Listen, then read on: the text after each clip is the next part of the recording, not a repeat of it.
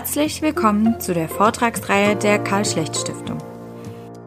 Sie hören nun den Vortrag von Prof. Dr. Andreas Suchanek, Vorstandsmitglied und wissenschaftlicher Direktor des Wittenberg Zentrums für globale Ethik.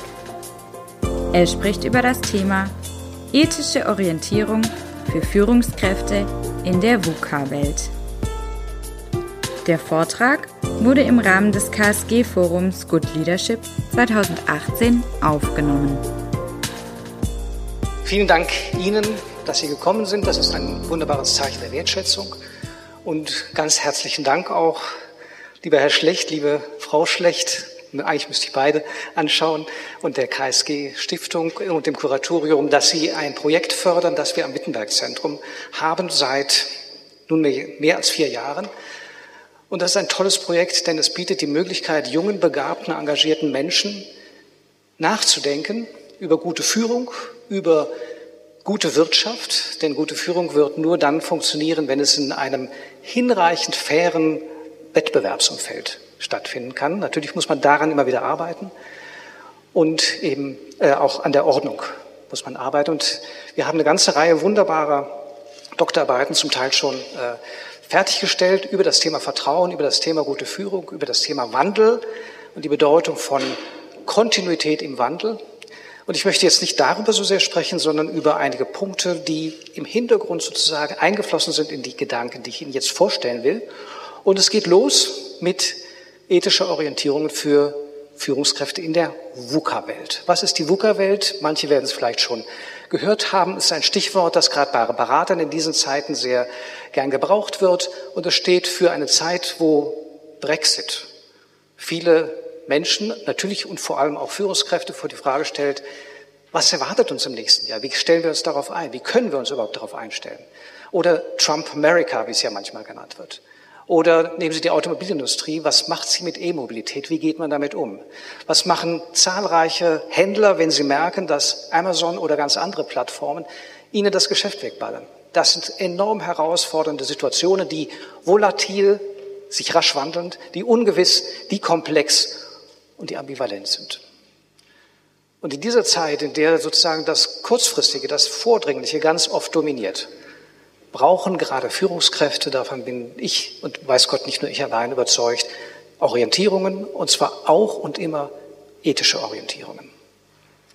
Ich habe mich, oder wir haben uns, könnte ich sagen, inspirieren lassen, bitte die nächste Folie, von Adam Smith. Das mag ein bisschen erstaunen, denn Adam Smith ist nun, wie viele sagen, der Vater der Adam und der Schmied der Nationalökonomie. Und der hat doch eigentlich nur den Egoisten ins Zentrum gestellt und nach dem Motto, wenn jeder an sich selber denkt, ist an alle gedacht. Das ist nicht der ganze Adam Smith, ganz im Gegenteil. Adam Smith war Moralphilosoph. Und als solcher hat er plädiert für eine Marktwirtschaft und da hat er, weiß Gott, gute Gründe, denn die Marktwirtschaft allein ist überhaupt in der Lage, mehr als 7,6 Milliarden Menschen zu ernähren. Es gibt keine Alternative dazu. Nur wie wir sie gestalten und wie wir uns darin verstehen und wie wir uns darin entwickeln, das ist etwas, wozu Adam Smith auch etwas gesagt hat. Denn er war Moralphilosoph und er hat grundgelegt und sich dabei natürlich an großen Vorbildern bis hin zu Aristoteles orientieren können, die Frage, worum, woran müssen wir uns orientieren dabei? Und das ist es. Das ist seit Aristoteles, Eudaimonia, das gute Leben, das gelingende Leben, die Grundlage. Und das kann man leicht präzisieren, indem man sagt, es geht zum einen um das eigene, aber eben, und das ist das Ethische, immer auch um das gute Leben der anderen das einem auch selber wichtig ist. Aber es gibt ziemlich viele andere. Deswegen sagt er, wir brauchen und äh, wir können präzisieren drei grundlegende Tugenden als Grundlage für richtiges Entscheiden. Und das ist zunächst mal die Klugheit als die Orientierung, wie kann ich meine eigene, mein eigenes gute Leben fördern. Dazu brauche ich Klugheit. Wichtig an dieser Stelle, es ist ethisch relevant, dass ich mich um sich, mich selbst kümmere. Das ist völlig legitim und das ist jedem zuzugestehen. Aber das ist nicht alles.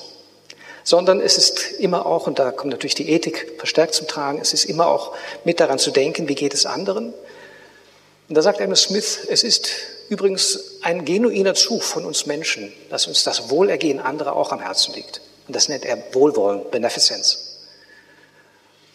Und das ist es dass wir im Alltag auch immer wieder finden, und auch bei Führung ist das, wie Sie gleich sehen werden, ganz entscheidend, dass wir uns auch aktiv fragen, wie kann ich das Wohlergehen anderer fördern? Nun gibt es sehr, sehr, sehr viele andere. Ich kann mich gar nicht um das Wohlergehen aller anderen kümmern. Und deswegen kommt eine dritte und letzte Orientierung, eine dritte und letzte Tugend hinzu, nämlich Gerechtigkeit. Mit der meint er überhaupt nicht die heutige soziale Gerechtigkeit, sondern Gerechtigkeit im Sinne, dass ich andere nicht schädige, dass ich jedem das Seine gebe und die legitimen, die fairen Ansprüche, Interessen, Erwartungen anderer nicht verletze. Das würde ich, weil es so schön einfach und übersichtlich ist, würde ich gerne übersetzen und transferieren in drei ethische Orientierungen, die rund um das Thema gute Führung sich drehen. Und es geht los mit der eigenen Orientierung, also der Orientierung am eigenen Wohlergehen, in diesem Fall bei der Führung in, in dem Business, der Gewinn. Und wieder die Idee, dass Gewinnstreben nichts ethisch Verwerfliches ist. Ich betone das, weil es immer wieder Herausforderungen gibt. Es gibt nicht wenige Menschen in der Gesellschaft, die von der Wirtschaft nicht sehr viel verstehen, die sie aber sehr kritisch betrachten und sagen, Gewinnorientierung ist per se schlecht. Und das ist falsch. Natürlich gibt es Formen der Gewinnorientierung, die schlecht sind. Nämlich dann, das werden wir gleich sehen, wenn sie nicht in der Balance sind. Aber Gewinn per se zu erzielen ist nichts ethisch Verwerbliches, ganz im Gegenteil, es ist sogar notwendig, damit überhaupt vernünftig äh, zusammengelebt werden kann. Und es ist die Pflicht guter Führung auf Gewinn, auf Wettbewerbsfähigkeit und so weiter zu achten. Das ist aber nicht die einzige Orientierung. Eine zweite kommt hinzu und sie wird in letzter Zeit viel diskutiert, oft unter diesem Stichwort Purpose. Purpose lässt sich schwer ins Deutsche übersetzen, weil es zusammenfasst, was Sinn bedeutet, was Ziel sein kann, was Determiniertheit, was Entschlossenheit, Engagement bedeutet. Das ist mein Purpose. Wenn Sie ein Unternehmen haben und heute äh, wird das immer sichtbarer und Sie haben keinen Purpose, Sie haben nur die Idee, dass Sie Gewinne machen wollen irgendwie, dann werden Sie die Mitarbeiter nicht halten. Dann werden Sie nach außen nicht ein Unternehmen repräsentieren können, das überzeugt und auch dem Sie vertrauen. Purpose ist etwas, das über einen selbst hinausweist. Und das entspricht, wenn ich das so sagen darf, dem, was ich glaube, als Wohlwollen bei Adam Smith interpretieren zu können. Und eigentlich ist es die Liebe zum Tun. Purpose ist etwas, wo es um den eigenen Wertbeitrag für die Gesellschaft geht. Und das müssen Sie heute im Unternehmen darlegen können. Aber auch das ist noch nicht alles. Es gibt eine dritte Orientierung, und je mehr ich darüber nachdenke, umso mehr würde ich sagen, wenn ich äh, Ethik auf den Punkt bringen muss, dann ist es natürlich irgendwie alles zusammen. Das ist immer auch klar. Ich komme gleich darauf zurück. Aber der Fokus, das ist die Kernherausforderung, ist das dritte. Klaus Leisinger hat es schon gesagt, do no harm. Und das ist der Gedanke, den Adam Smith mit Gerechtigkeit anspricht. Nämlich, und jetzt kommen wir zu dem Zusammenhang, wichtig ist es, alle drei Orientierungen, gerade in dieser VUCA-Welt, immer als Co-Orientierung zu begreifen. Ich kann keine der Orientierungen sozusagen als einzelne, wenn Sie nochmal bitte zurückgehen, als einzelne herausgreifen und sagen, die umfasst alles andere. Manche versuchen das mit Gewinn, ist es aber nicht. Wenn Sie nur auf Gewinn fokussieren, verlieren Sie das andere aus dem Auge. Es ist auch nicht nur Purpose, denn wenn Sie nur auf den Purpose achten, dann kann es sein, dass Sie so idealistische, tolle Ziele haben und dafür, ich will jetzt nicht sagen, über Leichen gehen, obwohl Kommunisten genau das taten. Die hatten einen ganz tollen Purpose die kommunistische, emanzipatorische Gesellschaft, wo das Wohl aller im Zentrum steht. Und sie sind dafür über Leichen gegangen. Und das geht nicht. Das ist nicht ethisch. Und das kann man auch übertragen. Ich nehme ein kleines Beispiel. Ein Biobauernhof, der überzeugt ist von idealistischen, meist jungen Menschen, die sagen, wir wollen Nachhaltigkeit vorantreiben, wir wollen gut wirtschaften, die sich enorm dafür einsetzen. Aber wenn sie nicht orientiert sind am Gewinn, dann werden sie nicht überleben am Markt. Sie müssen sich auch daran orientieren, müssen einfach da professionell werden. Aber nicht nur das. Wenn sie am Purpose und am Gewinn orientiert sind, dann ist immer noch die Gefahr, und es gibt reale Beispiele dafür, dass sie sich und andere dabei ausbeuten. Dass ihnen der Purpose so wichtig ist, dass sie nicht darauf achten, Menschen, die bei ihnen einfach nur arbeiten wollen, so zu, ich will nicht sagen malträtieren, aber doch in Anspruch zu nehmen, dass das eigentlich eine Schädigung ist. Deswegen ist dieser Dreiklang so wichtig. Und jetzt würde ich in der Tat gerne zwei Modelle ganz kurz anreißen. Ich will es nicht im Detail vorstellen. Aber ich will Ihnen zeigen, dass wir im Moment genau daran arbeiten. Zum einen in Leipzig, an der Handelshochschule Leipzig, wo auch einige der Doktoranden angesiedelt sind, die mit diesen Dingen sich auseinandersetzen. Und da finden Sie das wieder. Sie finden es wieder natürlich einmal mit dem Purpose in der Mitte. Effektivität und Unternehmergeist steht für Gewinnorientierung, wobei Unternehmergeist breiter ist. Der Unternehmergeist bezieht sich auf alle Dinge.